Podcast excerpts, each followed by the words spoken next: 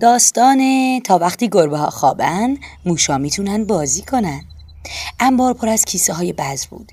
میلی و مادی موشه از سوراخ لونشون نگاه کردن و امیدوار بودن که اون دوتا گربه اون دورو بر نباشن.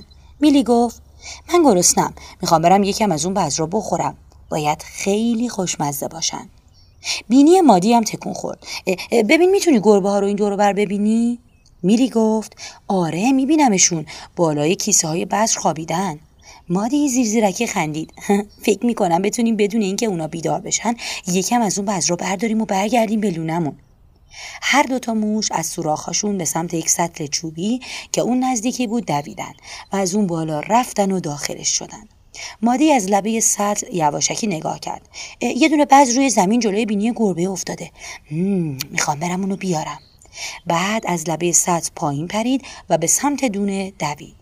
اما به جای اینکه اون رو برداره و توی سطل برگرده همونجا ایستاد و دونه رو خورد. میلی دوید و رفت بالای یک کیسه و با دندون اونو سوراخ کرد.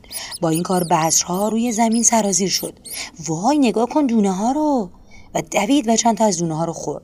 در حالی که موش ها داشتن بذرها رو میخوردن گربه ها خواب بودن و صدای خورخورشون بلند بود.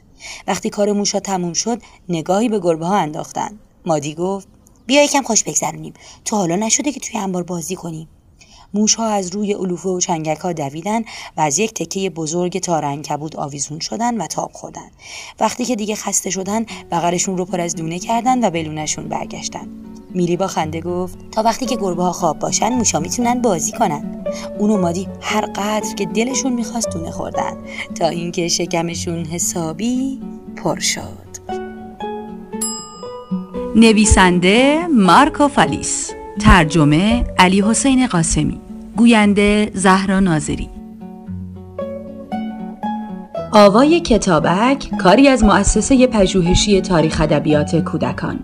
آوای کتابک بانگ ترویج است و ترانه. بانگ قصه است و افسانه.